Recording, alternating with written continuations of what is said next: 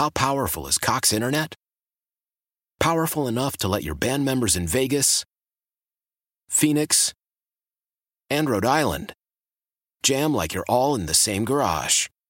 Get Cox Internet powered by fiber with America's fastest download speeds. It's internet built for tomorrow, today. Cox, always building better. Cox Internet is connected to the premises via coaxial connection. Speeds vary and are not guaranteed. Cox terms and other restrictions may apply. Analysis by Ookla Speed Test Intelligence Data. Fixed median download speeds. USQ3 2023. Celtics last night, tough one on the road, and joining us on the AT&T hotline, the guy who made some big. there, ma- he made the big. What's that? It was there, Allen. Got him over 100. They get Big Macs for scoring over 100. Big Macs for everyone this morning. Ray Mut and Lou, how are you? I'm good. How are you guys doing? We're doing good. Was last night uh, a night you saw coming, Ray, in terms of the overtime games Sunday and Tuesday, and having to go on the road against Philly? Well, uh, when you when you play the game the way we played it uh, against Houston, in the back of my mind, the one thing I thought about was uh, the next night. You know, because you we pushed in overtime. We were sitting there talking in the locker room. We could have been doing what we were doing in the locker room like 30 minutes earlier because it does affect us going the next day. But hey, everybody does it, and there's no excuses for it. Well, that's what I was thinking. I mean, it's not just you guys. A lot of people talk about the age, but with the condensed schedule, I'm sure a lot of teams go through the very similar thing. That's what makes it tough with Doc, limiting your minutes, maybe on a night like last night. Yeah, um, it's it's tough because I want to be out there on the floor. Um, you're you're playing against teams that are going through the same things as you're going through, and there's nothing you can do about it except for try to stay ahead of the curve. So when you have days where you can rest and days where you can get a little uh, extra weightlifting in and extra running in, you got to take advantage of those days because when you get hit by the schedule, your body's got to be able to withstand, you know, the, you know the bumps and bruises. And if if not, you know, guys get injured and you lose games. Let me ask you about the back-to-backs because you guys are, are now five and six in them, but it's odd because on the road you're zero and six, but at home you're five and zero. Can is there something you can put your finger on, or is it just every night's different?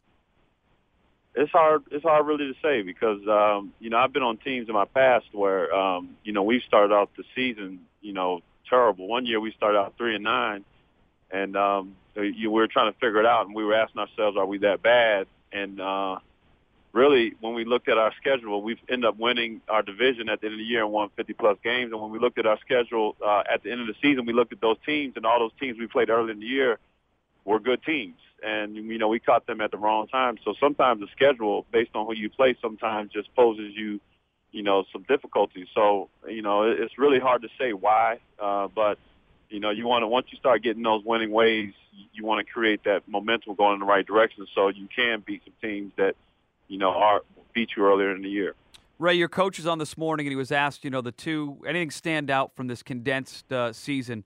And one of the two things he said was the lack of practice time. You know, he wasn't didn't realize when the season started how much it was going to affect this team. Do you agree with Doc that the lack of practice time has had an effect as you get into March? Oh, it, it, it it hurts us a lot. Um, you know, one thing that people said going into the season that the this condensed schedule was going to help us uh, being an older team, but you know where it's hurt us is that we we're we're an older team in the sense of uh, uh, the core group of guys. You know, you know me, Paul, Kevin. Um, but after that, everybody else is pretty much you know you know they're they're not even in the prime of their careers yet. So um, if we had a team, you know, you, you look at our team over the last two or three years, if we had, you know, seven or eight of our guys that we've had here in the time that I've been here, would have been a different story because you know everybody knows the system defensively and offensively. But what we're doing now is, you know, you you you know, Brandon Bass has been playing well for us, and uh, Chris Wilcox has been playing well for us. Those are two guys that we rely on. You know, uh, bigs defensively that are still learning exactly what we want to run, how we want to run it, and not to start off of games, but also in the fourth quarter because execution down the stretch. You know, we've lost a lot of games not being, you know, on the same page, and that's you know building up, you know, our team chemistry again, and you know that's the the difference in having new guys that we can't practice with, uh, you know, a great deal. Oh, you got a home game here on Friday, then you got that beast, that two two week trip, eight games, but it's all on the road. I'm wondering a lot's going to go on next week. The trade deadline is a week away. Is is it good to be on the road during all this chaos and just sort of get out of town? Uh, it doesn't matter. It doesn't matter. You can hear it anyway. You know. uh, well, you know, one thing as as uh, as uh, players, we've done a great job. We always, I've done, I know that I, I've noticed it. You know, my time is that once you once you're you're in it, you, you kind of stay isolated from what is being said about your team. Like, you know, there's been a few guys that read what's going on in the newspaper or watch what's happening on TV. If you do that as an athlete, you know, it, you, you're looking for trouble because you're going to hear things that you don't want to hear. And uh, for us, we, we stay very insular. You know, we know in order to build this team greater and make ourselves better, we have to, you almost have to turn a deaf ear to what's going on out in uh, in public, and we got to build who we are greater inside. Because um, you know we've all been a part of trade rumors, in, in the, most of the in the course of our careers, and you know that doesn't make us better or worse. It just kind of what it is. You know, one one team could call and say, "Hey, I like this guy on your team. You know, what do you guys think about you know possibly making a uh, a move with him?" And then somebody catch wind of that, and all of a sudden you're possibly being traded. So you can't worry about it. You know, you got to continue to play basketball and, and focus on the guys that you have because you know we we should do a story on trades that were almost because yeah. you know how would that what if mm-hmm. shape the landscape of the of the NBA uh, now today. So it's just part of uh, part of sports. See, it's interesting you say like you isolate yourself from all the talk because it seemed like last year when your name sort of came up in rumors. You, you, it looks like you elevated your game, and it almost seemed like you, you heard the rumors and you reacted on the court with your play. No, I was just being me. That's true. I, I didn't. Uh, people, you know, for however amount of time um, I've been in the league, people always ask me, you know, anytime somebody um, talks about trades. One one thing about a trade is, that, you know, most people look at it as a negative, but the one thing that I always uh, I take uh, solace in, in trade rumors is the fact that there are other people out there that appreciate who you are and like you and want you on their team. Um, I've heard uh, a couple of people talk about, you know, other teams would love to have me play on their team. And I was like, that's always a great compliment, but I just need to make sure, continue to make sure that the team that I play for continues to want me on their team, playing for them just the same. Ray Allen joining us here. You mentioned that some guys read, some guys listen to the trade rumors. Inside this locker room this year, Ray, is there a lot of conversation heading into that week amongst the guys that, that you're playing with with this team?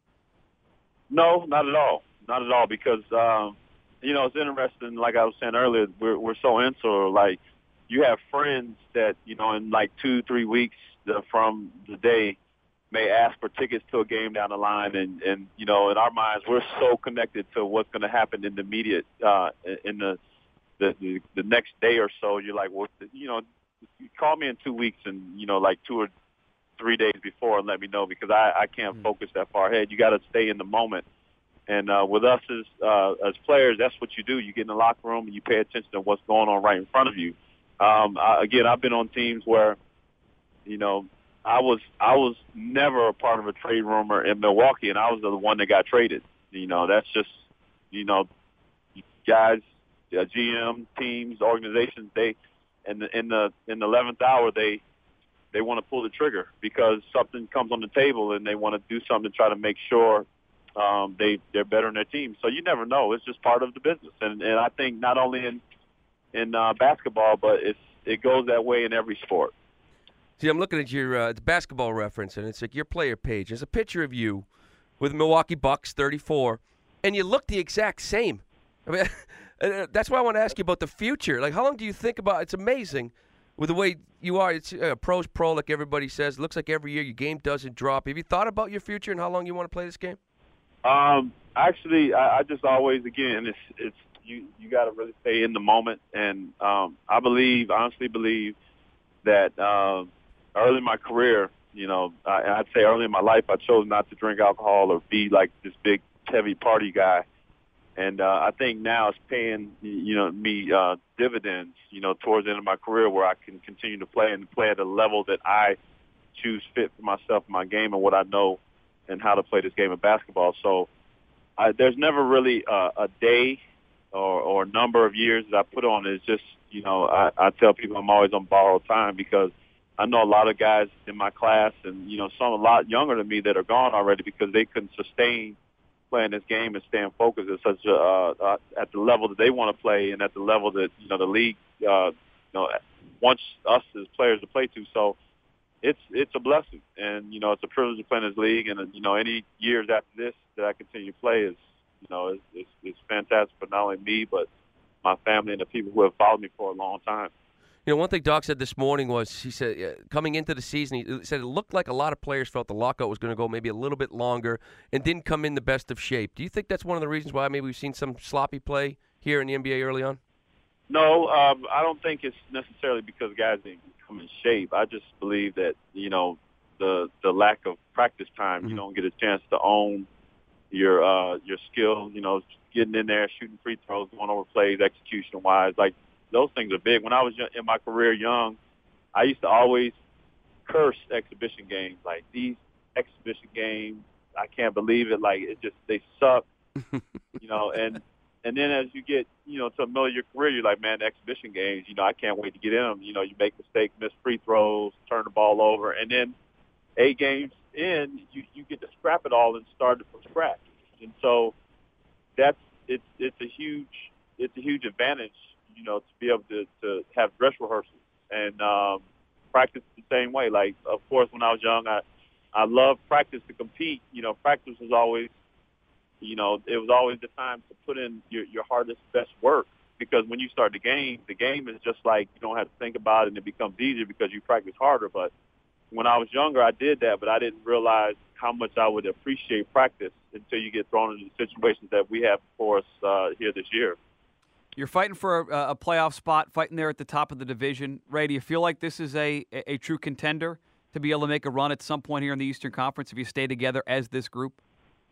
Yeah, I, I believe so. I mean, we have the talent uh, on this team. We just all have to make sure that we continue to fight, pushing forward. Uh, one thing I've always known about about life is when you're good, you're you're not far from being bad, and when you're bad, you're not far from from being good. So, you know, anytime we've had a bad game, you know, you just small little things that keep us from getting over the top. And, you know, when you, you think you're good, you, you do things where you celebrate, you celebrate, and then all of a sudden, next thing you know, you're on uh, trying times. So, you know, we're right there. Like, uh, you know, I don't know what place we're in. You know, the record doesn't matter as much as us building our great good habits and, and, and starting to put together a string of victories. So, we're we're not far from where we want to be, but it's just catching fire. You know, when you it's tough sometimes when you lose games, you lose two or three in a row, and you have some bad habits. You need to watch film and you see it, and then you you you change some of those small habits, and all of a sudden, next thing you know, you won two, three, four in a row, and now you're on a ten game win streak. So it could go both ways,